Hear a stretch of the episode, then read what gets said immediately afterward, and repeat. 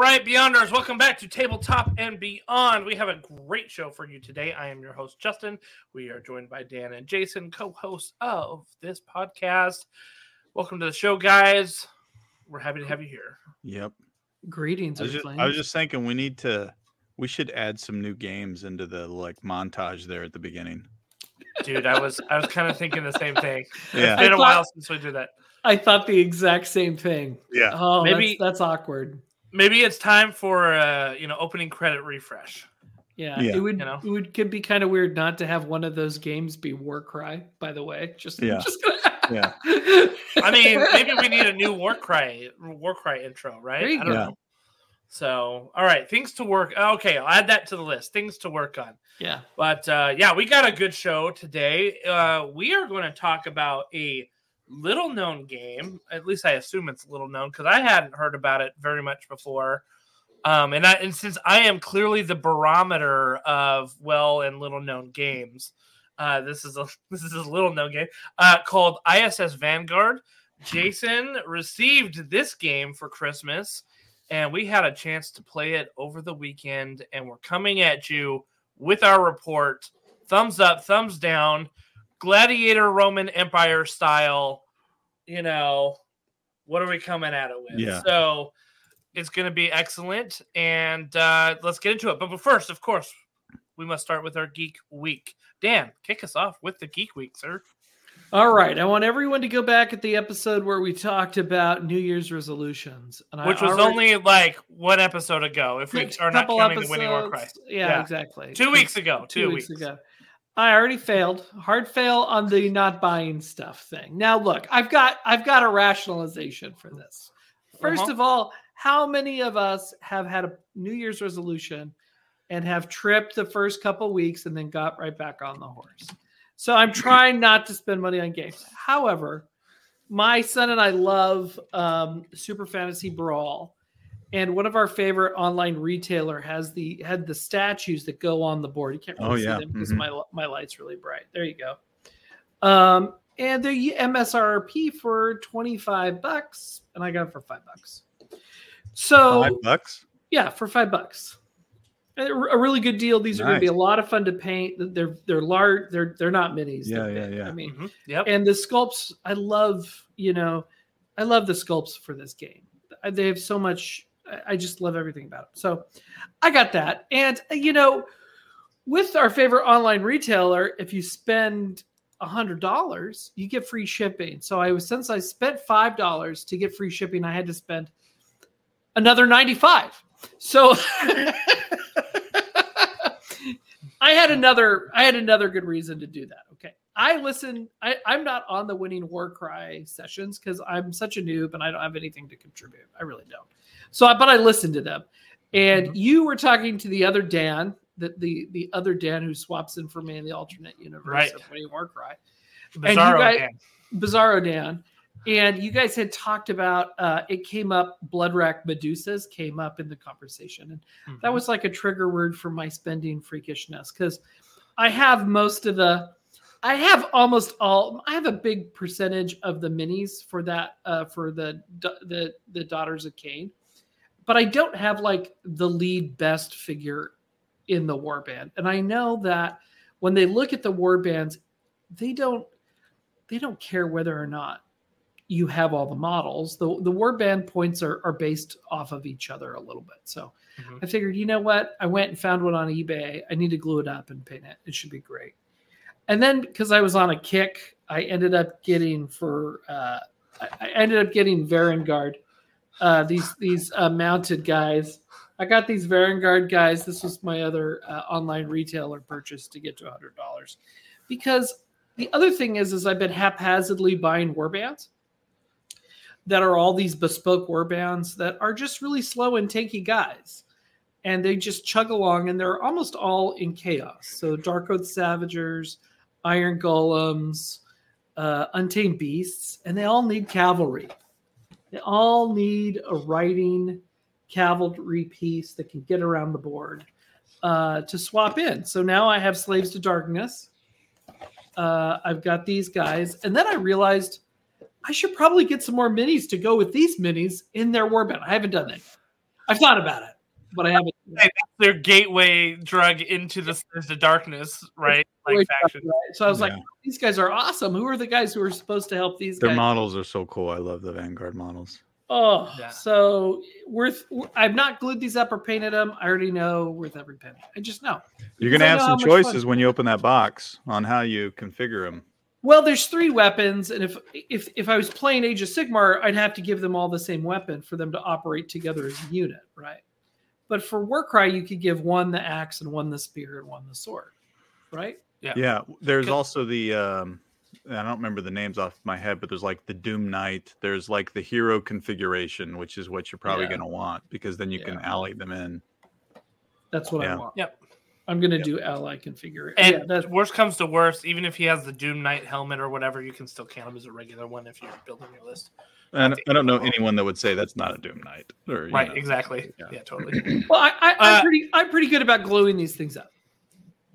So I just want to share some stats here. Um, 38.5% of US adults set New Year's resolutions every year. Uh, 23% quit within the first week. And only 36% make it past the first month. And 9% successfully keep their New Year's resolution. So I just thought I'd throw those stats out, you know. So Uh, you, you just want to take salt and rub it in my wounds, huh? You're trying to demoralize me. You don't want me to get on my Varanguard horse to get back on the Varanguard horse. you know, I like- am They're like lizard I'm- dragon horses too. They're weird. Looking. I am a little worried about facing off against some Varanguard because they are pretty beefy. So you know, well, we'll have It's to gonna- play, Justin. yes, yes, we will. We'll have Yes, to we will. play. All right. The other geek thing we did a couple weeks ago was um, we've talked about Outer Rim a lot. Outer Rim is when you're either a bounty hunter or smuggler or like a, a jack of all trades kind of character in Star Wars, and you mess around the Outer Rim and you travel around and go on adventures and find people and take in bounties and move cargo around. It's it's a great gateway game for people who are maybe not very gamery. Um, you know, we had a, a new guy come to our congregation, and and and Sean and I had decided that we were going to play that night. We randomly invited him, and we also invited our buddy John, and we just had a really nice time. You don't have to be that big of a, a gamery gamer guy to to. It, it's a pretty good gateway game. Um, in fa- realized he's in the uh, Secret Service, so we were playing Star Wars with the Secret Service guy. Um, one of the reasons I bring this up is because I've been playing this game a lot, and I got a couple of the rules wrong. And the beauty of playing a game with John is he'll point that out to you, and he'll say, "Dan, I, I think you're playing that rule wrong. I think you're doing that absolutely wrong." And you have to have the humility when you play with with people to go, "Oh, maybe I'm doing that wrong. Let me go check the rule book." Oh my gosh! So I'm a big fan of pressing pause mentally, going and checking the rule book and saying, "Oh, okay." Now I will do it right for now on. Or for this game, we're going to do it this way, you know, or we're definitely just going to do a house rule contained to this this game, but make it be a make it be a clear house rule, not like a oh, this is what we thought the book said. So um a lot of times we learn how to play games from other people and we we can absorb their misreading of the rules. And I I had realized that I had misread the real reading of a couple of rules from the first guy that I played that game with. So anyway, rules matter and uh, it makes the game more balanced and fun and interesting. By the way, so and and then some of your house rules that you thought wouldn't make things worse in certain ways just suddenly do, and you're like, oh, oh, I messed up the game balance with my house rule because I was reading the original rules wrong. So it's fun.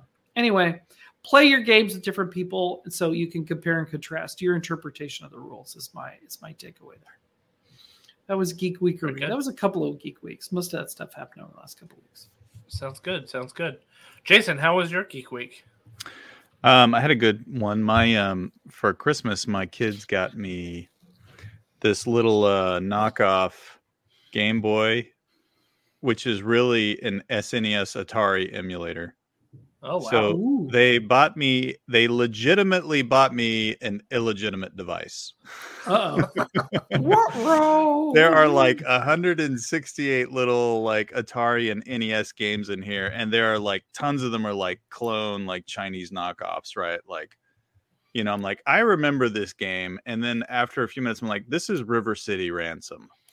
I mean, like, but it's like totally like not River City Ransom. Like this is Like- River City Ransom. You know, It's like Oceanville, Yeah, you know, yeah.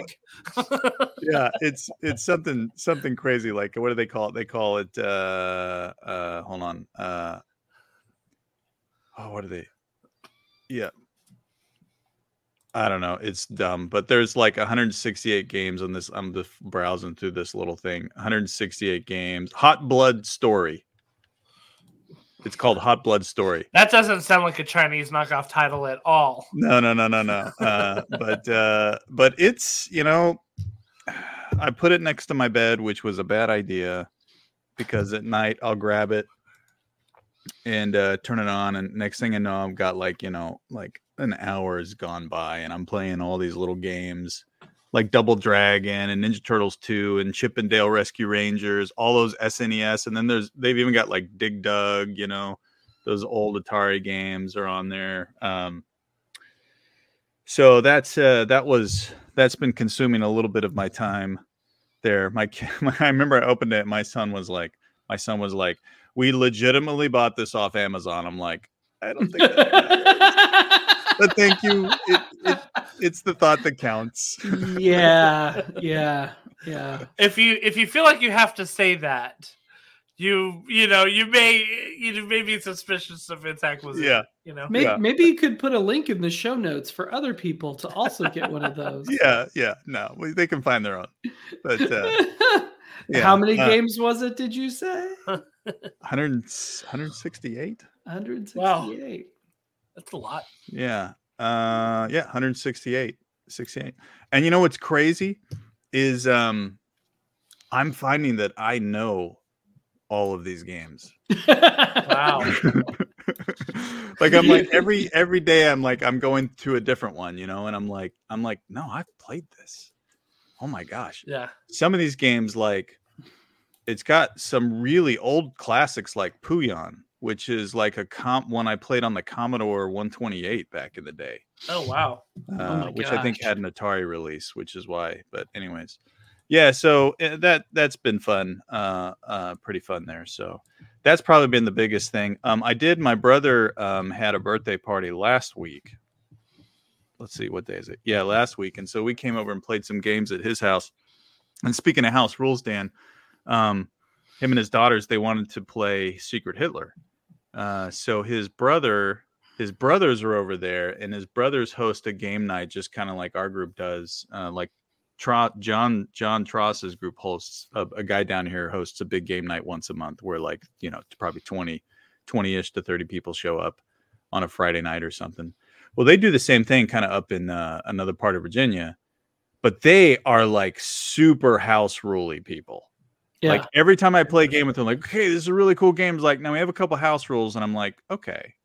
And so we, we're getting ready to play Secret Hitler, and I just stopped and was like, first of all, do you guys have any house rules for Secret Hitler? And they were like, no, no, no, no. Well, except for this one house rule. And I was like, you can't, you can't apply a house rule to Secret. Like the game is proven, it's good. Yeah. Leave it alone. Leave Totally. it alone.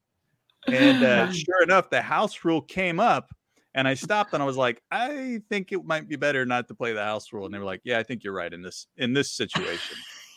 What was the house rule? Uh, it was um, okay. So if you're familiar with Secret Hitler, if uh, presidential campaign, if presidential, uh, uh, what do you call them, like campaigns or just elections, don't uh, if they fail, if they continue to fail, you move this little marker.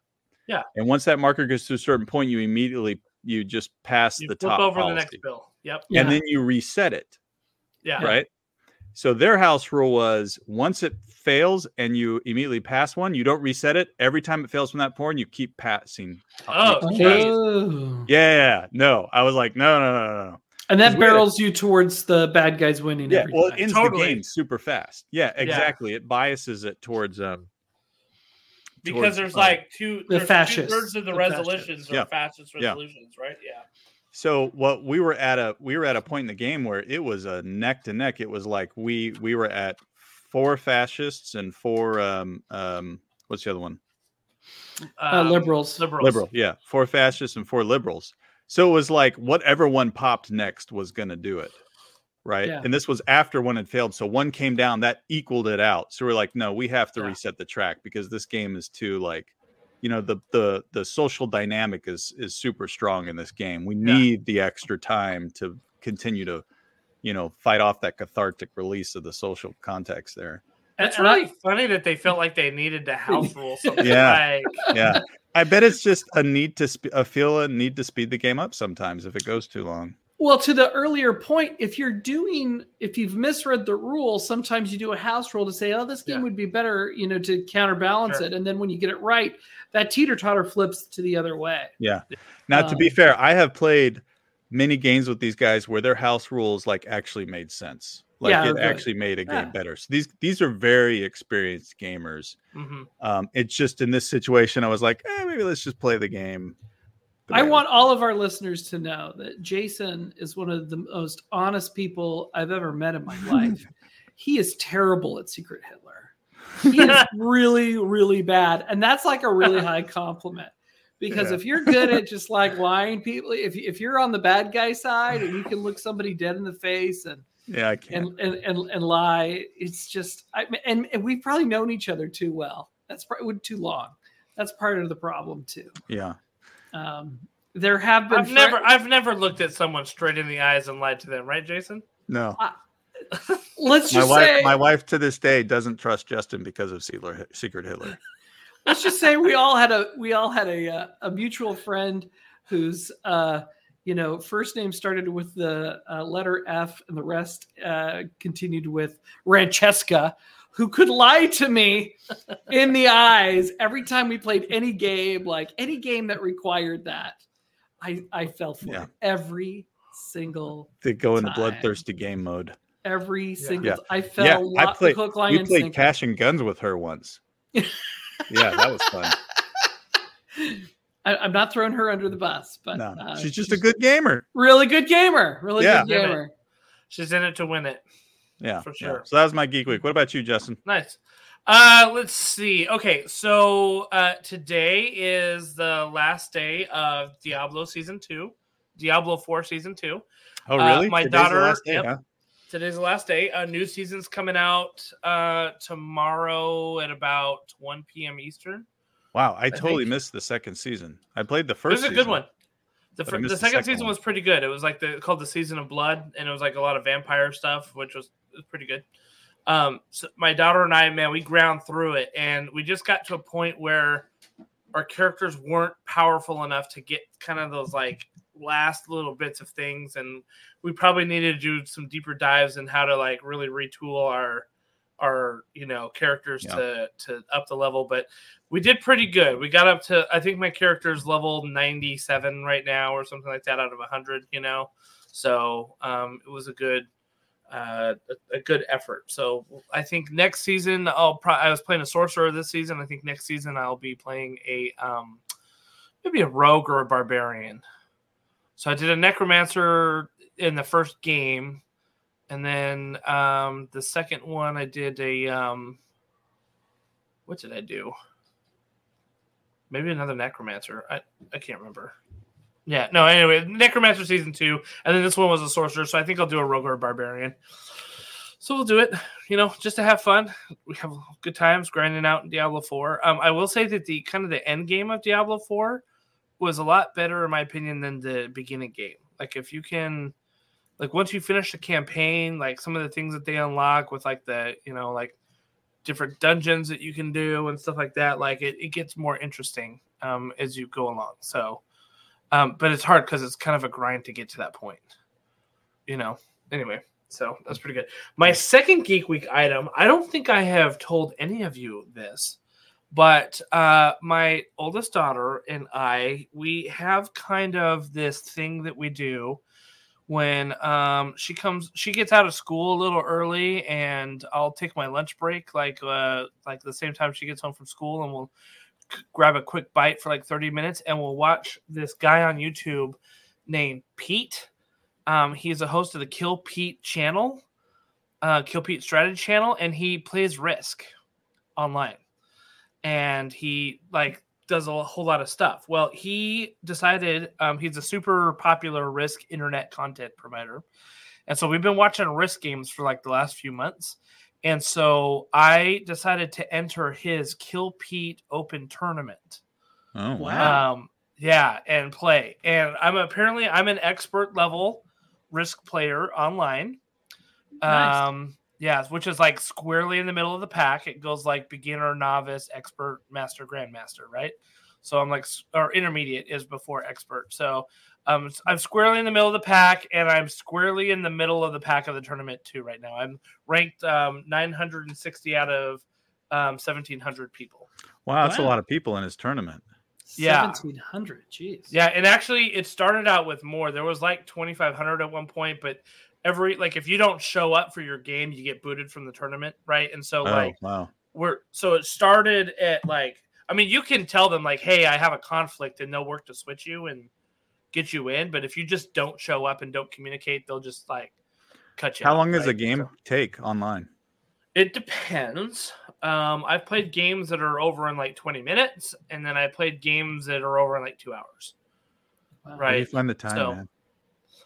Um, you know, I tell you where I find- can find the time. I can get rid of this little guy. I'll time.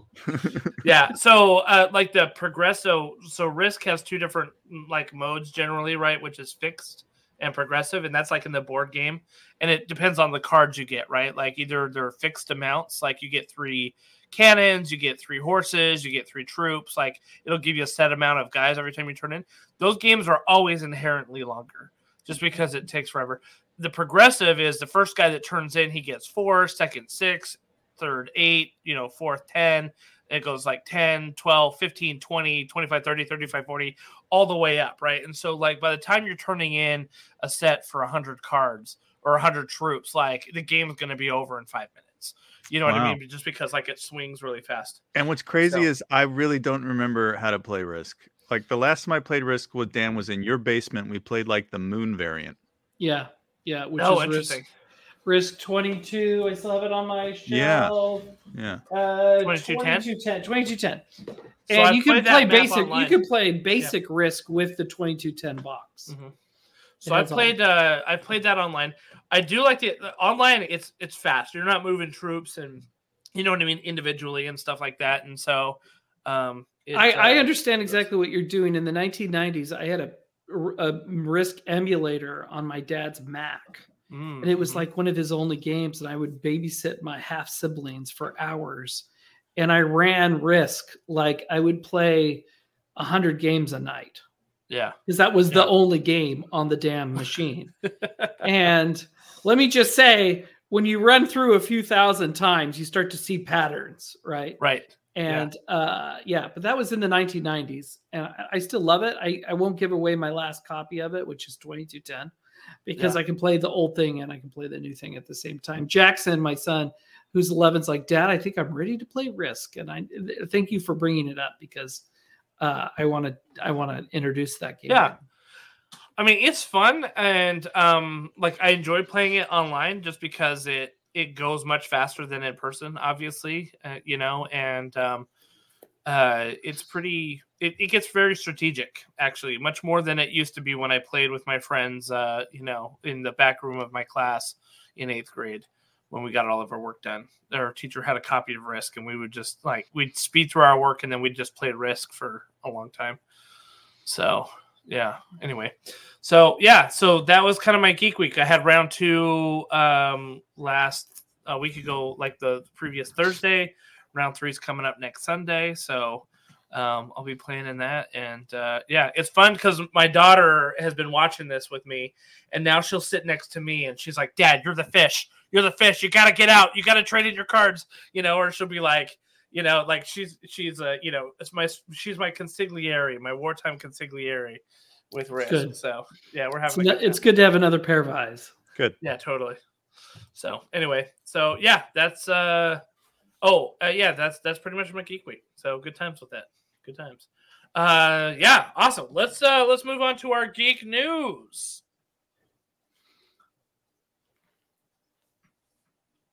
We can do it. It can our happen. geek news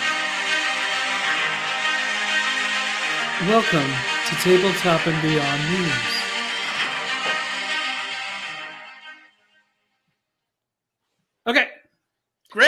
Uh, WotC got caught for using AI artwork again. Uh, they posted on Twitter a number of tweets that they had bought art from an artist who was using AI tools to help assist in the generation of that art. Um, as you all know, you know, uh, Magic the Gathering consumes a ton of art. Every single card they put out has unique art, and so they they are consumers of high quantities, and they have a, reputation of high quality as well. So the fact that they um, some AI stuff has slipped in is understandable because of the quantity, but it, based off of what they have been saying publicly before, makes them look a little. Uh, um, um, they have a little egg on the face uh, um, because they have uh, defended their no AI policy publicly before, and and it's a good policy. Artists deserve to be paid, especially for a game as financially lucrative as Magic the Gathering. So I feel like a company like WotC needs to say, we will absolutely do our best to make sure that, you know, AI art, that we're not using AI art. I mean, I think you have to hedge just a little bit because, like, this wasn't them directly using it. Like, they didn't, you know, they didn't realize that the artist that they had hired to do their art was using AI art. Do you know what I mean? And yeah. so, like, it's kind of like um, well we weren't sure what went into that secret sauce that everybody loved and we're sorry about that we just hired you know the sauce maker and we didn't realize you know what i mean so yeah. um, i think like it it sucks because WotC's going to take it on the face because of the rigid stance that they took and i feel like you can kind of like nuance it a little bit and basically say look we're going to do our best to try to vet you know, and like we're going to try to make sure that every time that we use an artist doesn't have it. But if it does come up, then I don't know. I, I that's my thought. Yeah, it's it, I I I this is like one of those lose lose situations where mm-hmm. everybody everybody walks away taking a punch from this. So I'm I feel bad about it, but that's what's going on. So if you're going to be putting out project product and charging top dollar and claiming that all the artists are being yeah. compensated, they have to have a different QA. Um, but guess what? It's very difficult to detect AI AI in art, especially if it's been brought into Photoshop and it's been photoshopped mm-hmm. 50 times. If the artist starts with the AI and edits it, it's even that much more difficult to detect. So Right. Um, but considering they have more money than any other game company and the most lucrative game in gamer history, they should figure it out. I, I have I have faith in them. They should be able to figure it out. I hate to say this, but I think it's nice and noble that all these companies are saying like, "Oh, we don't want AI art," but dude, Pandora's box is open, and it's like the taint is going to be everywhere. You know, believe it or not. Uh, you know, to be honest, uh, it, it would be a very efficient way to get very high quality products to market faster. Mm-hmm. Um, if you don't, not very high quality, of mediocre right. quality, you could get mediocre quality to market a lot faster. Yeah, I mean we've had episodes on this, but I, th- I think this is an example of you know resisting an evolution versus trying to shape the evolution to your benefit. Uh, you know, the the longer and longer that you just fight against that brick wall, that brick wall, you know that that thing is going to turn into an ocean wave that just takes over you versus early on if you had said how do we actually work around this and find a way to find the compromise and the happy zone between? Then we can all shape its journey together. Mm-hmm. right now it's just people are taking such black and white stances on this that it's it's it's we're losing we're losing progression that we could have in between that's my opinion that's a that's an important opinion. Um, and there's what we're doing today, and now get into a time machine 10, 15 years from yeah. now, and then we'll be like, well, what what does the world look like then? So yeah. All right, our next news item, uh, Ravensburger, a really uh, big time publisher that has big time contracts. They have a contract with Disney, by the way, and they've put out a bunch of Disney themed games. Mm-hmm. They have a really interesting, different product coming out called Chronicles of Light: colon Darkness Falls Disney Edition which is a rules light RPG based on uh, targeted to younger girls and to introduce role playing games to them where they take on the role of a strong female character from Disney or Pixar. So it's unique in, in, in, a bunch of different ways. Number one, it's associated with one of the biggest IP pillars there have ever been, right? Disney, going back to Snow White, right? Um, and it's it's a role playing game, and they're trying to introduce role playing game to maybe a group of players who would be introduced to D and D otherwise, and maybe a little older. So they're they're targeting this to be a little bit younger, to be a story driven game. So I, I I think it's it's very interesting. It's interesting that Ravensburger would come out with a role playing game. They're not known for putting out like mm-hmm. like industrial grade role playing games and not that this one is, but that's not what they're known for. They're they're known for taking an IP and you know putting a game engine on it and making it mm-hmm. making it immersive. So um, I think it's interesting, and I think it's it's worth paying attention to. If it if it picks up and becomes a big seller, um, then that means the hobby grows uh, into kind of a, a new market that has probably been underserved to this point yeah, I bet we had a guest on. Oh man, it's been over a year now. Um, Stephanie with TTRPG Kids, mm, and I right. bet she will be all over this. So yeah, um, yeah, you know, because it, you know, all you'll have to do is watch a couple of Disney or Pixar movies, and that's your lore barrier to entry to get yeah. into the game. I mean, mm, yeah, I mean, gosh, that's a pretty low barrier to entry. Much different than coming up with your own IP and trying to spin a role playing game to kids and saying, "Hey, you should play this game," when they can say, "Oh, I just want to go be Tiana," or "I want to be," you know, um, you know, one of the Incredibles or something like that. So I'm gonna choose to be one of the um, characters from um, Inside Out, but then role play it from the movie Innerspace with with Dennis Quaid and Dennis Quaid and Martin yeah. uh, uh, Martin Short. Martin Short and Meg Ryan. Yeah. That's a classic. movie. So, I like that movie. I watched that movie like, is amazing. It holds up too. By the I, way, I, I, I am quite old, and I know I saw that in the theater. So yeah, yeah, okay, so good. Um. Anyway, just just uh, wouldn't that be a fun? Maybe we should buy a copy, and as a bunch of farty old forty plus year old men, we should play it. and say only 30 bucks. it's only 30 bucks. only 30 bucks. That's what we said about the, the FFG Star Wars box set. Oh, it's only 25 bucks. Let's just let's just play Next the starter box and see what happens. 10 years later, how many hours have been logged for us in, in that game? All right. Uh, next item of uh, news for all of those uh, listeners who have attempted Baby kill team and have gotten killed playing kill team there is a new skirmish game coming out based on Halo. So, um, the multi billion dollar video game franchise is getting a tabletop miniatures combat game this year thanks to UK games developer Mantic Games.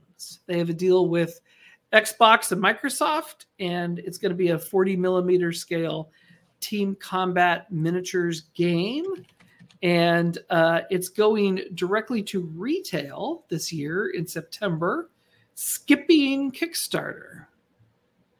Um, that means they're going to print a product whether or not they know they can sell that product, uh, which is uh, uh an act of great confidence in the era of Kickstarter and uh, Indiegogo. Yeah, it is.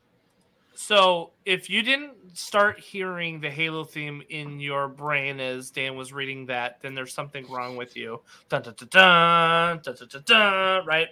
Um, so, Mantic Games has a long history. I'm sharing my screen right now. A long history with uh, tabletop miniature games, with some of the best models um, in like the Kings of War. Do you remember these, uh, Jason? Seeing these?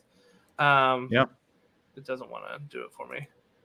But um, yeah, that's pretty good. But I was interested because they have this game Firefight here that always remember uh, reminded me of um, the uh, Halo game. Actually, it's very sci-fi. You see, like you've got kind of drop ships and tanks and stuff like that. So I think that this is probably the right company to um, take this on You know, I think that they'll put out some good products. My only concern is that it is going to be freaking expensive because Hellboy the board game was like a game that was like way overpriced for what Mhm. it was. I um like for example, right here, this is the game and it's hundred and ten dollars. Do you know what I mean? Like Yeah. it, it's like, oh boy, like that's that's a lot. That's a lot. I know think what I we we this, as Games Workshop purchasers will notice there is a crossing the Atlantic tax for some of these, right? Yeah. Uh, shipping, you know, getting product across the Atlantic Ocean is is not as cheap as getting it from China. Yeah. Like some of these, um, you can see some of these models, like they do a great job modeling. So I think that, you know, like thinking about the covenant and stuff like that, and, you know, some of the guys that you got to put on there, I think is going to be great. So We, we- know they can sculpt. We know they're going to be uh, accurate. They're probably going to get access to the 3D sculpts from the different games to work with. Right. So, um, and and this will not be their first tabletop game. Right. They've got Dead Zone and Firefight and Kings of War and Armada, and they've got all kinds of stuff. So, yeah, um, yeah, it should be cool. There have been other, uh, I think there have been other Halo products in the past on in on the tabletop board game space. Maybe not a dedicated war game, skirmish game, but uh, it is good for skirmish games to see other IPs want to jump into the skirmish game space. Besides what we typically have with you know Star Wars and Games Workshop and a few of the others. Do you think that the skirmish market is becoming a bit saturated though? I will find out with Halo because they have number one. First of all, it's sci-fi. Second of all, it's it's an IP that mo- people are more comfortable with than let's say uh, the Warhammer IP. I mean, as far as bringing in new players. Um, so I, I I- I'm bullish on skirmish games, and I think from I think what you guys I, I don't know if it was you or it was Salty C that we're talking about. A, a lot of the game publishers now are making sure they have a skirmish game on for most of their lines. So not just Games Workshop, but a few of the other ones because the the, the large you know massive army multi-hour game model is is a lot harder to that's a harder pill to swallow than than a skirmish game. And i think uh, skirmish games are a really good balance of depth and fun and interest in customization. So i'm really biased. I think all my war games i play with the exception of legion would fall under the skirmish game uh, uh, classification Yeah. Cool. Yep. Very good. Very good. well that's the news that i have brought Okay. Excellent. Well, that brings us to our main topic of the evening, which is again this lesser known game, ISS Vanguard. Um, I'm sure it's actually very popular. Jason's smirking at me. Um, you know, so uh Jason, this is your game. This is your Christmas present. Yeah. So why don't you take it away for us and uh and and kick us off? Yeah, yeah. All right. So ISS Vanguard, right? So first question is where did this thing come from and who makes it? So Awakened Realms makes this game. Awakened Realms is uh, one of their probably most popular, well-known games is Nemesis.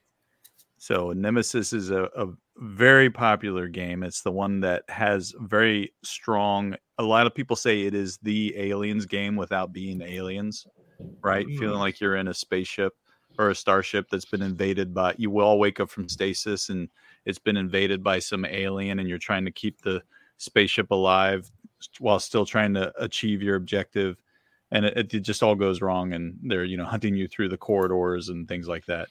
Um, another game and, that they make and actually justin you and i demoed this at gen con this past year was lords of ragnarok do you remember that Oh, did they? yep Oh That wow, I re- I really like that game. That was Yep. fun. so they have um they have pretty good miniatures but the their games aren't um they're not focused around the miniatures necessarily Mhm. there's there's mechanics and at the end of the, at their heart they're board games right and the Yeah. minis are there just to kind of give you an aesthetic that you move around the board um but interestingly you say kind of a small game so iss vanguard was Well, I uh, said a little known game. I didn't Little say known. little. little name Yeah. loan was not a Kickstarter; it was a Gamefound game. Okay.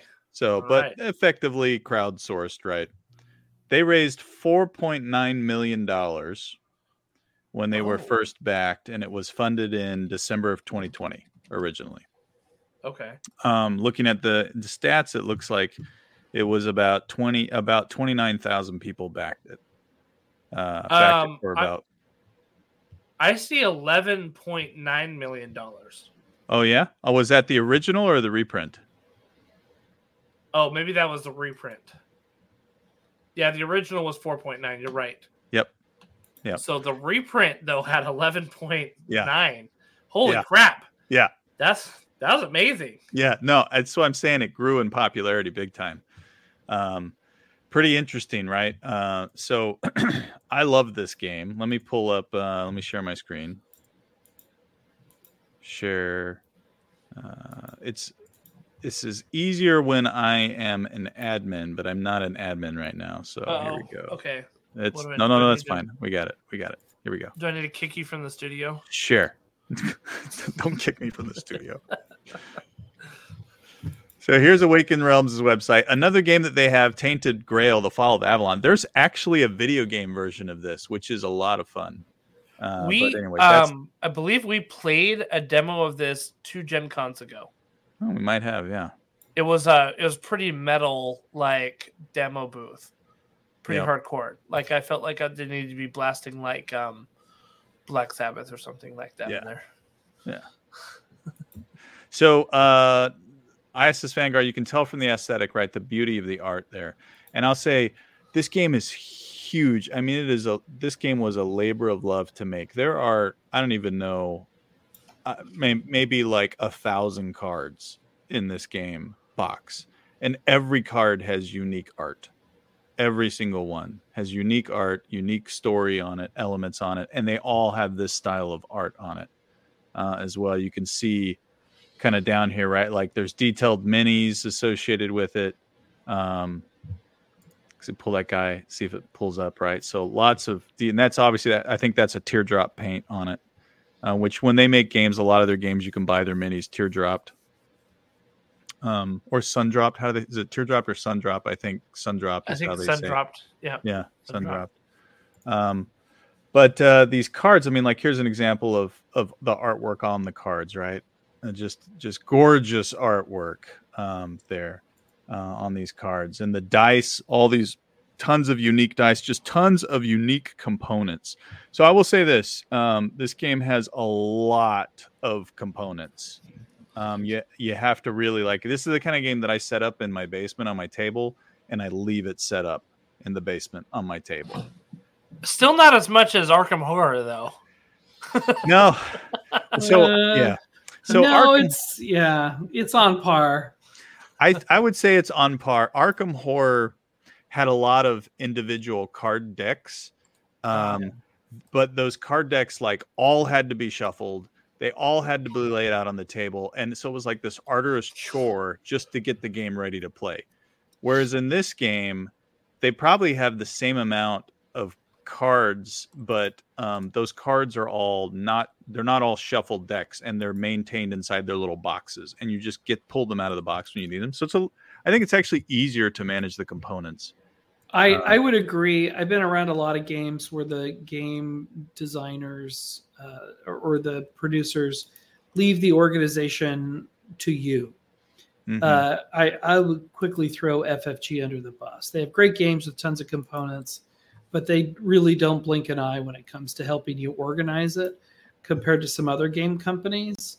And this game, ISS Vanguard, had card boxes with tab cards, right? They had Yeah. ways that you can put the cards in a in a box designed for those cards, and you can quickly tab through to figure out where everything goes. Uh, It's it, it's actually much more efficient than laying them all out as Yeah. as decks totally. in a way you probably see in in in, in like an, an older Arkham horror game. Yeah, here's an example that, that Dan was just talking about, right? You can see the uh, these little boxes, and then you've got the tabs that are these tab cards are just a little bit taller, so they give you a really nice break. So all the recruits, the people you can hire in your crew, are back in here. all the mission cards are behind this. All the uh, planetary um, areas you can visit are in, and every one of these cards is unique, has unique art on it. or I would say there might be a handful of them that that maybe reuse things, but it it feels like they're all unique at the end of the day, uh, with flavor text and everything. Really, really, just an amazing uh, kind of labor of labor of love. There. Everything is is very thoughtfully designed. Uh, the thought behind uh, all of these little moving pieces, you can tell the people, like you said, labor of love. It's like they didn't walk away from the importance of a strong design yep. um, uh, for the player. It's designed to help the player be successful. Yeah. The and even beyond all of that, they made an app, uh, a companion app. Oh and yeah. This game is a story immersive game. There's like there's like a thousand logs, so close to a thousand logs in the game of story elements. When you go to a when you hit a certain point in the game, or you trigger a certain event, it tells you open the logbook, go to log 598 and read the text. And there's like a choose your own adventure there. Well, they have a companion app, and every single one of those logs is voice acted with sound effects uh, and ever just, I mean, hours of content that have been provided uh, for this game. So, in terms of, you know, the quality of the game, the uh, the the art, the aesthetic, the components, the box itself, top notch, high quality. I would absolutely have expected this game to cost somewhere on the order of like 200 plus when I bought this yeah, huge 250. box. Yeah. Yeah, 250. And I got it my wife got it for me on Amazon somewhere on the order of about 120 to 130. Uh, it's it's it's a steal. It's hard to tell in the photographs if you're on Board Game Geek just how big the box is and how much stuff yeah. you get. It's def it, for 125 dollars just in the unique dice alone I mean, a huge yeah. chunk of that 125 is being chewed up with the uh, the the bespoke dice, the, the the, the large quantity of bespoke dice yeah. that come with the game. I could show you trying to find a uh, picture of a box. Here's everything laid out on my desk, how I leave it when I'm playing the game. Um, so you can see, right, like there's a normal size dice that's um, like a standard D6 size. Yeah, 16 millimeter. Yeah, 16 millimeter, and right there's the size of the box and all of this stuff is inside it. It's just it's huge. The thing probably weighed like twenty. I feel like twenty pounds. Uh, and there's of course my phone because I was using the app on it at the same time. But just a massive amount of content. You know, you've got specialized specialized several different types of dice that are there that represent your skills, that represent injuries, that represent um, danger dice uh, that you can roll on. You know, tokens for commanding and energy points. Um, just lots of different components and you know kind of take a moment to go through all of them without you know just rehashing everything but at the end of the day it all comes down to this book the ship book when you play the game and this is a three ring binder uh-huh. like Ch-chunk. i don't know how many games i have board games i have played with a three ring binder in it oh please send more feet pics yeah. Buy a three ring binder at a grocery store. You'll see a you know the big chunk of $125 is just in the three ring yeah. binder. Yeah. This game is so massive you can save a game you can save your game. Like they knew you're going to need to save your game. And every time you sit down to play a session of this game it's going to be about probably about th- uh, they say 2 to 4 hours. I'm averaging about 3 hours every time I sit down to play it. So you play it from from start from back forward inside of this book. Um, and uh, when you get to the end, you, it tells you how to save your game. Um, and you take all of your cards and components and put them in this little bag. And the next time you come to play, you just follow the instruction. It tells you how to take them out of the bag and kind of basically reset the entire state of the table. So you could pack it up and then come back a week later with the same group of friends and just pull all those crazy amounts of components and set yourself back up to play the game uh, very easily uh, there. I can tell they they put this through a lot of people to figure out what's the best way to to do this. So, okay, so I'm gonna make a comparison between this game and Gloomhaven, which is another one where like you have to play over multiple sessions, right? Very. This similar. game, yeah, this game, in my opinion, was vastly superior to Gloomhaven when it came to pausing your campaign and picking it up again. Um, first off, there's a great like I mean, you again, you follow the instructions, you play the game, you roll the dice, you you know, do your thing, and then at the end of it, like you said, Jason, it says, okay, now you've you you're at the end of the session, either flip back to the beginning and start again, or like here's how you save your game, right? And, and like you talked about, um, which was great. Um, Gloomhaven kind of didn't have that. You just kind of boxed it up, and I mean, you had you had to kind of write down like, all right, well, we've done. You had a you had a poster that you put stickers on of like yeah. these are the places that we went to, and then you would like put those stickers in the book. Those are places we went to. But I found myself a lot of times, especially since there was like, you know, a couple of weeks between each session that we would play, where I would say like, what did what did we do last time, and um wait did we talk to that guy before or do we do that step before or do we need to do that step again? Because there was like a whole return to town step. Mm-hmm. and um like you could do that before or after you boxed it up. You know what i mean? And so yeah. it was kind of like you had to be like wait did we already do that step or do we need to do it again? This leaves no ambiguity about where you end your game. You yeah. know what i mean? Like it is there and then when you pick up it's literally like you know put the stuff in the bag and close the box. And now it's like okay open up the bag and take the stuff out. You know so like you're picking up exactly where you know you need to um, to continue your game which for me reduces a lot of stress and angst. You know what i mean? Because yeah. like there's times yeah. where you're just like wait did i do this thing? I can't remember. And then you think about like well am i going to mess it up if i do this again or not? And and like just having that peace of mind of like i know i'm starting where i need to is like a big win for me Big yeah, there's enough of um, you can see right here on the side when you first open the book, uh, past the save point. There is this kind of this is everything you're going to do. You see where the arrow is. You turn the page and it shows you where you are in the progress. Every time you play a session, you're going to go through. Let me zoom in. You know, bridge. You're going to do some stuff on the bridge of your ship. You're going to go to the star map and fly to different systems um, and do things inside those systems you're going to take care of some stuff on board whether you're doing production or science you know research or production hiring new recruits on the ship dealing with situations on the ship. You're going to go to the hangar and get your lander geared out get your team all geared out. You're going to drop down to the planet inside the system you flew to do a bunch of story missions down on the planet leave the planet dock unload all the gear uh, get a debriefing put the people that inevitably get hurt down on the planet in med bay those who died to the memorial wall, save your game, and if you want to keep playing, start all over.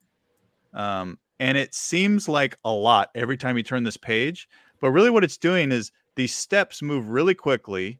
They tell you here's what you do to get ready to play this this page, and then you get, and it's kind of hard because of my camera light there, but they they you know you set up you open the book, you're going to do a little bit of automation, and then every page has some decisions for you to make uh, so I feel like every time I played this game, at first I was worried I was going to feel like I was on rails a lot, uh, but I don't feel like I'm on rails.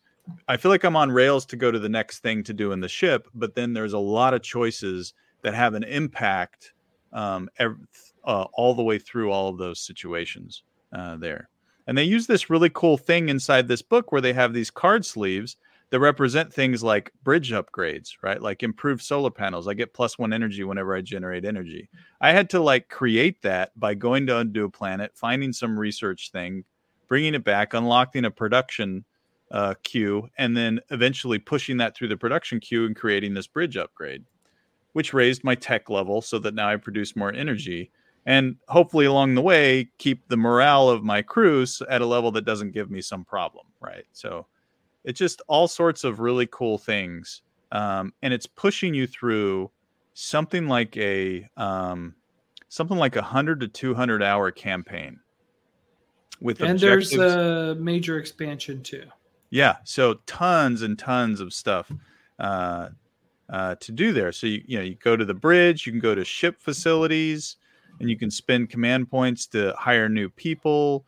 Um, let me pull back to uh, that one's a little blurry. Here's a production queue where you put you put cards for uh, production projects inside this queue, and then every time you cycle through the book, you slide everything to the right one, and you can do things like apply your crewmates to help push it to the right to push to accelerate production.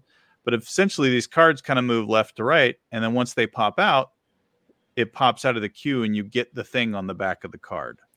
Uh, This is a so you great mechanic. like you're really working your ship. This is a great mechanic to to experience time passing Yes. and investing. It's not like draw a card, play a card. It's draw a card, and Mhm. you're going to plant a seed, and you're going to reap that later. And so the choices you make of what you want to research actually, you, when you reap that full benefit, you don't actually know the context of what adventure you're going to be on. You just know, gosh, I hope this will help us when we get to the next vista.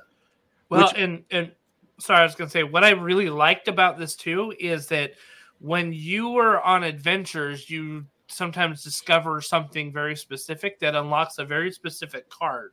You know what I mean? So it's not like you're just um going through that little thing and rifling through and be like, "Ooh, this one looks good. This one looks good. I'm going to use this one." It's like the best upgrade first Yeah. that I'm going to do. Um, like it's very much like a tech tree based on your discovery and adventure Yeah. that you do and um they're like a lot of things are interconnected and stuff like that and so um i cannot even like begin to fathom the thought that went through of being like okay well if they go do this mission then they get this one which will then affect that mission yeah. which the- you know what i mean like the spider web that they had to create like or the flow chart must have been literally the size of a building yeah. you know what I mean? Yeah. Like of, of different things that they had because like it, it really is like quite astounding um that how how everything works together. Yeah. So Dan, you said something that really brought the uniqueness of this game out. Because I've played a lot of 4X games, and the time the time phasing really felt immersive in this one. You know, Yeah. you're coming through here. I'm dealing. All right, I've flown to a new area in this system. Let's get some projects installed. I get the project installed. I'm going to go down to the planetary surface and do like two and a half hours of a totally almost different game. Totally have forgot about what's in my production queue. Yeah. And by the next time I, I have that whole adventure down on the planetary surface and come back up to my ship, unload everything, and go back to the bridge, then it's time to see, oh, how did the production queue thing? And I open the booking, I'm like, oh, that's right. I was researching this. Let's see what happens when it pops out. It really gives that sense of, hey, stuff's happening up in the ship in space while I'm down on the planet doing things. Yeah. Yeah. Yeah. You know? Yeah, here's an example of uh, the hangar. You know, different landers and ships that you can get, and you can research and unlock new ships. I've only unlocked two right now, but just to give you a sense of the artwork, right? Like, I, you know, one of the first things I think we saw, like Justin, you saw this, and it immediately made you think of Halo, right? hmm That's definitely a Covenant dropship. Yeah, I look at this and I immediately think of uh, of uh, Mass Effect. Yeah. Yes. This had a very Mass Shepard. Effect feeling where you're going to the bridge, you do a thing on the bridge, you go around, you know, you have different things to do on the ship, and then you go down to the planet, and that happens. And then what happens on the ship changes after you've been down to the planet. Yep. Yep. You go down to the planet. When you come back from the planet, you can unload special crystalline things, unique discoveries. If you fill up all those unique discoveries, you unlock a bridge upgrade right here, card B11. So there's just there's just I like you said, man, it's like the side of a building on Mhm. uh, what they had to think of when they were making this. Here's here's an example of two guys. Notice he's back in.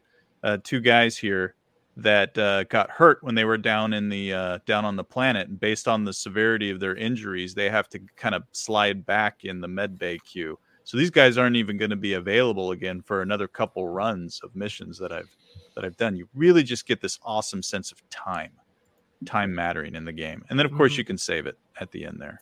That's so good. So good. And let me just throw real quick when you are uh, moving between systems, there's this little card called your current system.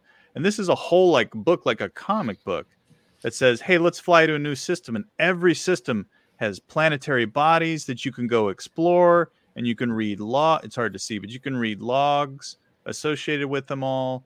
Uh, just so much content. I mean, I I could see this. Uh, here's an example of the logbook, right? Just massive amount of details in the logbook. Mhm. And if you don't like reading, cool. There's an app, and they're all voiced over. So it's and just- and they're professionally voiced. yeah, These Yeah. are not, not gamers uh, trying to do a cool voice. These are actually actors, performers. yeah. They're, it's very well done. Yeah, let me hit three more components and then we can kind of get into our thoughts here. But um, when you're getting ready to go down to the surface, you grab the lander that you chose. So this was obviously that first one that I said had kind of a Mass Effect feel, right? And you can load up with um, with equipment, mining probes, and stuff for your guys. You can you can uh, modify the lander to give it you know better navigation, uh, more supplies, more gear, um, and it you know each lander has its its special things that make it easier for you to get you to the surface. Getting to the surface of the planet's a mini game that can go bad. It can go poorly or positively. Um, you can scan the planets to give you hints about things that you want to bring to the planet uh, to make it Mm-hmm. easier to work on the planet. Um, just you know, so there's many everywhere you turn in this game, there's like mini games uh, associated with it, and then there's your crew. Um, every time you go down to the planet, you select crew, and you have there's four types. There's engineering, security, uh, science, and then recon. Um, and every one of them has their own specialized dice that you can upgrade and unlock, their own cards. So it's almost a deck building game a little bit. Uh, when they're down on the surface, they draw cards to help. And you're rolling dice to do dice checks to try to uh, succeed on the planetary surface, which gets to the last component I wanted to hit. And I'm kind of pushing through these, but you guys can go online and watch people play videos and stuff. Is the planets is a whole binded book itself for every single surface that you go down to. It's spiral bound, so you open up the book and it's Yep. it's your board for that for that mission. Yeah. And it has um you know it has sectors, individual sectors have logs. When you make your way to that sector when the book first opens, you have no idea what's going to happen. When you get there, you read the log. It'll tell you to pull a card from that box, place the card on there. Now you have to deal with the situation there. And those cards can progress through a story on that individual sector. Um, and, and they're all connected. They have challenges for moving between. Um the every you know there's unique discoveries that you can have. There's missions. There's global effects. Like maybe there's a windstorm and every time you do a dice check you have to throw a danger dice in there. It's just i mean the the planet game itself is almost the planet exploration itself is a game all into itself Right. uh down there But and and that itself takes that itself takes like two hours. Like it, Yeah. I would say it's the bulk of the session that you run. Yeah. Right. Um, because you're going through the ship stuff, which is, I mean, it probably takes about a third of the time to get done, but then Yeah. the the planet side seems to be about two thirds of the time, and it's a lot of fun. Yeah. there's a lot of decisions to make on where to take your guys, how to use their skills together, how to tackle the problems, and and just make decisions on where I'm going to go and progress the story. Um, and you got to take risks. You got to take risks, and people get hurt, and they got to go to med bay and and uh, and, And they get may be evac st- out. They may may be stuck in the med bay, so you can't use them for your next mission. Yep, yep. Uh, you might you might like on your first turn on the planet take two out of three wounds. Yeah. You know, Yeah, I don't And know just- anybody who that happened and to. and just have to try to survive after that. Yeah, yeah. And, and- oh, actually, there's one last thing I want to show. Um, going back to this crew deck, right? If you look at this crew card, you notice every crew member. By by the way, every I don't even know how. There's like well, like two or three hundred crewmen or something, and they're all unique. They all have unique names, unique art. Um, they they duplicate their um, special abilities, but they've all got flavor text on the back, and they have these um, special abilities here.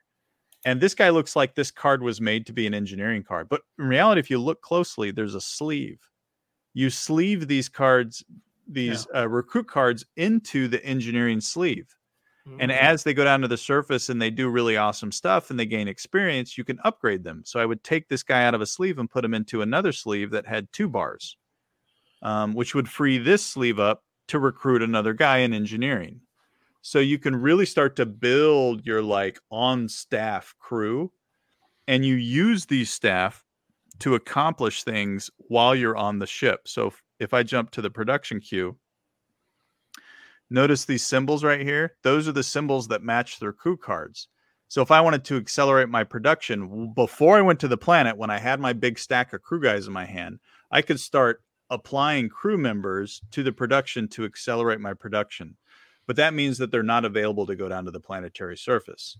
So you kind of have all these little decisions about how to apply your people to take care of things on the ship or get ready to go down to the surface. And if they go to the surface, they're probably not going to be available to help on the ship until a couple turns have gone as they get better.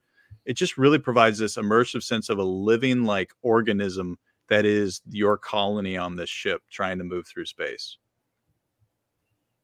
Yeah. So probably the last uh, that's probably the last mechanic big mechanic I'd that is a really cool cool cool mechanic I, I i like the fact that that's a customization point too because you may find a guy the first time you sleeve him you made him an engineer. The second time you play through you you, you know you make him recon and it, you you'll discover that maybe he's way, way better at recon than he was at engineering. Yeah. I had a, a character that was sleeve for security who spent the whole entire mission doing science stuff and like ignoring her security job. But that's how we beat the mission was was i she was selected for the mission because she had biological skills and she was security. Well push came to shove and we had to complete the mission not defend our, the troops. Sorry guys. So so you know it's interesting you said this has about 100 to 2 hours of campaign right? Like this is very much a campaign game that you play. Yeah. Um, I, I don't think it would be considered anything but like you can't. Yeah. I mean, you can sit down and run a session, but it's going to ultimately be part of the campaign that you're running. Yeah, this um, is not a, a, a, one yeah. board game beginning, middle, end. Yeah, exactly. You're, you're, it, it, it, I, I would recommend against even trying to do that. So yeah. there actually is a mode for it. For um, it, yeah. okay. I don't remember. I don't remember what it's called, but they um, they have a name for it, and there's a separate thinner book than the logbook. Yeah. Mm-hmm. And it's basically like this game in like one to two sessions. One to two. So if somebody's like, I want to play this game, but I can't commit to like a ton, you could play it in like if you wanted to, you could play it in one day with a friend yeah. or maybe two. Uh, and I think a really good question for us is who is ISS Vanguard for? And, and I have an opinion on that. I think it's for a group not of for my wife. Not for your wife. Yeah. Yes. Or mine okay so let's say you have a group of four three two three or four people that want to get together and play a board game on the same board game on a pretty frequent basis weekly or something close to that. And you don't want to run an rpg and nobody wants to be the gm i own 11 star trek star trek adventures books. In some way iss vanguard i think is more rules crunchy than a fully fleshed out rpg um, in some very real ways. So if you want a real crunchy thing where you're going to be customizing your ship and you like that kind of Voyager thing where it's just you guys, you're not part of a fleet, you're alone in the universe and you've got a mission to do to, you know, make Earth a better place. But Earth is nowhere near where you are. And you got a group of people who want to get together and do that. And I, I think that's a really good fit. Maybe people who like Gloomhaven is kind of like D and D for people who who just want to do the board game part of D and D and don't right. want to don't want to yeah. do the adventure yeah. and and and and think maybe the role play part is lame of D and D. This is kind of like that, but you're going to be managing a lot more strategy that will pays off over a long term. That I I'm not even sure Gloomhaven has that level of. I'm going to do a thing now that'll affect my strategy in future missions or or not, not to this extent. I mean not mean, like, this extent. Yeah. You you would unlock bonuses. Um, you would eventually um, it's about optimization. Yeah, exactly. And you would yeah. eventually like retire your character and then start a new one, but yeah. you'd have bonuses with it, you know. And so like, um, it, this one is very much like it almost feels like a real time strategy game too. Yes, you know what yeah. I mean. Like, um, and and, like and, and uh, production. Uh, and like a Mass Effect game where there's a mm-hmm. story uh-huh. happening too.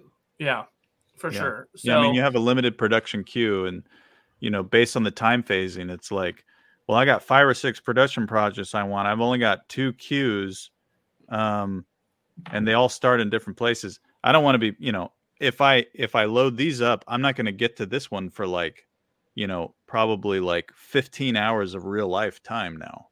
Yeah. So you got to make mm-hmm. those choices.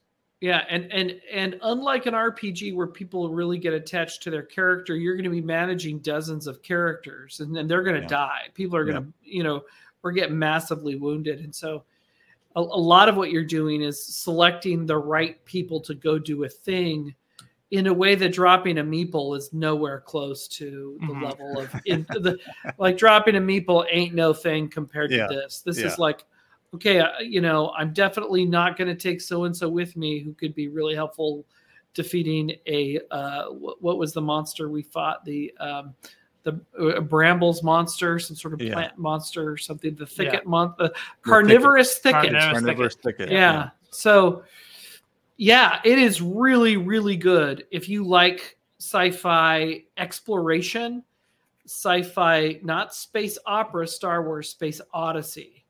Like you're going into the black and you don't know what you're going to find. I highly recommend it. But it's got to be one of those things where you get a little bit of commitment from a cadre of people who want to come back and play with you a bunch of times. Otherwise, it becomes a great unrealized board game you have on your shelf. That's Yeah. Well, okay, yes, yes and no, yes and no, because as we demonstrated, um, Jason was in the middle of his campaign, and we And you jumped throw in people on a in. session with him, Yeah, yeah, and yeah, yeah. it totally worked. It totally worked. Yes, and so what the great thing about this is that you could play three or four sessions by yourself, and you're like, "Hey guys, come over and play this game with me." Yeah. And you play one session together and still have a great time. And you'll never though, do like, that in RPG. Never, never, never. you couldn't you can't right No. and like uh unless it's like some sort of side tangent mission that you're doing Yeah. right and that's not not even close. it's not the same and so all jason had to do with us has been like hey i've been to these planets before here's some of the upgrades that we have what's our next mission let's go and we're like okay cool like let's do it and we were totally in you know and so um that i think is actually a huge strength of this Yeah. game is that you can pause the game when you're solo playing and then the next time you have your friends over you can hit play again and they're in it with you as if nothing had happened right Yeah. and you and you play that so And we could I've have never got- seen We remember ahead. that planet when we had the conversation where we said, uh, and- and Jason, you said, "Oh, well, I've been to this planet. I've kind of gotten most of the story out of it, and we had to go back to it for some reason." And you're like, "Should I reset it?" We're like, "Don't reset it. We want to go back to the planet the way you left it." And that was awesome. Yeah. Actually, that was super awesome. Yeah, and that's a good point. Actually, when you visit a plant, this game is very good about um, removing cards from the game. So if you, there are a couple planets where if you go down to that planet, when you end the story on that planet, something drastic happens to the planet, and it literally says remove this planet's landing card from the game, so you can never return to the planet. Right. Uh, No. but that but when you when it doesn't do that instead it has a tiny little notebook sheet that you actually record the state of the planet on when you leave it meaning Yeah. what planetary cards were in what sector so that Oh, yeah. i could go to five or other different planets and for some reason if i wander back here to this planet and i open it i would pull that card out and that planet's state would be saved from the last time i, pl- I was there Mm. Yeah. That's that's a that's a level of depth that you expect from a, a PC console game, you know, or a Right. PC game or a console game that you wouldn't expect from a board game, not from a which I think game, is right? very very good. yeah And it, it gets to a point that I feel uh, to a good point, Dan. Having having probably poured probably about twelve hours into this game so far, I th- this game feels a lot like a computer game in a board game fashion. Yeah. Like like if if the apocalypse happened and the power went out and we never had power again or computers, I could play this game and feel like I was playing a computer game. yeah Well, and there's something to be said for being in real space with other human beings playing a board game that is that has something special about it that you can't get from playing online with other players. Yeah. Um, so, So it's the I- balance between that. Yeah, definitely. I was going to say, okay, so earlier I mentioned, you know, you said Jason that it's a hundred to two hundred hour campaign. It's a hundred to two hundred dollars depending on where you find it. I mean, if you do the math, you're you're getting value of about a dollar an hour. You know what I mean? Yeah, Which the I think MSRP is 159, which Yeah. is crazy. Uh, So what's interesting is we were just complaining about the Hellboy game being one hundred and ten dollars. I would not complain about this game being one hundred and fifty nine dollars, like a, a bit, you know, because like you're you're going to find the value in this. And um, I put a question in here, Jason, about replayability, but it was almost a little tongue in cheek because I think Yeah. I think if you play this game all the way through, would you Yeah. play it again? What do you think? Um, I don't. I don't know because they're they're I, here's the thing. Um when I would if I would if I play it all the way first of all, if I played all the way through and I put 100 hours into the game, I'm probably good. Yeah, right, honest. exactly. Yeah. Yeah. that's like that's point one right there, right? Yeah. Point 2 I mean, though, who puts if I did, hundred hours into a board game? Yeah, yeah. You know? there's there's going to be other things to play. Uh, right? But uh, even if I did say that was so cool, I'm going to do it again, and I would start over. Um, there are choices, different choices you can make in the logbook along the way. But at the end of the day, when you come to a planet, you know what the story is on that planet.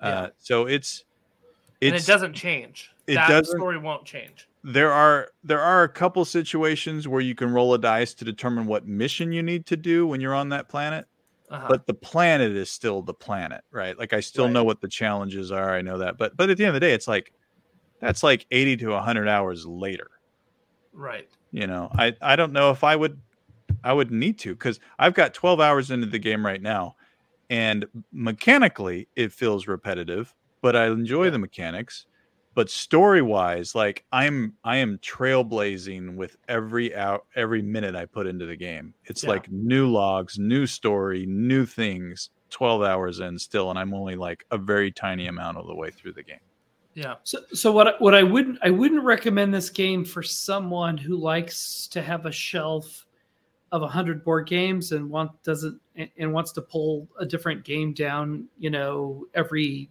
every time they play games, and they don't like to recycle the same game Yeah. over and over again. Yeah. Um, I, I don't think you're going to get the full the full experience of what it's offering. I agree. If you pulled this out, played it once, and then it didn't, and then it did only came out when a bunch of people came over and picked other games, you'd you'd only play it like once every, you know, maybe every few months, and you wouldn't get you wouldn't get your monies out of it. but but I would say in a lot of ways it's kind it, as far as a financial investment, it beats the pants off of any war game that we play. As far as dollars to hour, I mean, really, I mean, I this little teeny tiny box of three little guys on horses, you know, is sixty six percent of what you would pay for this gigantic van Vanguard box. So. um I, I think it's a really high value uh, game. If you know you're going to play it, if if you think you're going to play it five or six or seven or eight times, that would be a very very efficient investment of a cool sci-fi game. Yep. Yeah, It's great. And We Yeah, recommend so- it. highly recommend. And uh, I, I'm glad to see that they had some expansions out because to me, that's where the true re- replayability, I'm putting that in air quotes here, right, is like more planets to explore that's not part of the main story, right? And like, I feel like. I feel like this is could be a very winning and profitable model for them because all they need to do is come out with some extra story, you know, maybe a little notebook and some extra mission cards or something like that. Um, because if you can use your base set of guys, you could use, you know, so maybe some some extra They have a- cards a- or something. A twenty-five dollar deck of personnel Yeah. you can get, or for eighty, Yeah. you can get eighty new characters for twenty-five bucks. Yeah, That will it'll be very different every time. yeah. So. I think I think again, like, you know, if you're looking at kind of board game models, um, you know, an expansion to this game is the right model. Sometimes expansions aren't great for board games. Sometimes they're like, you know, they they try to just kind of bolt on some extra stuff and it doesn't always work. But in expansion here, what you're really talking about is the next chapter of the book. Yeah. You know what I mean? Like the next chapter of the story that you're telling, and and I think Yep. that that's awesome, and that's exactly what people want. Uh, I would not recommend this. I would not recommend everybody in your gaming group owning a copy. You know, it's kind of like true. It's kind of like Twilight Imperium. If we all owned it, we never get around to play Yeah. that game for ten hours. One guy needs to own it in your gaming group. Yeah. Yeah.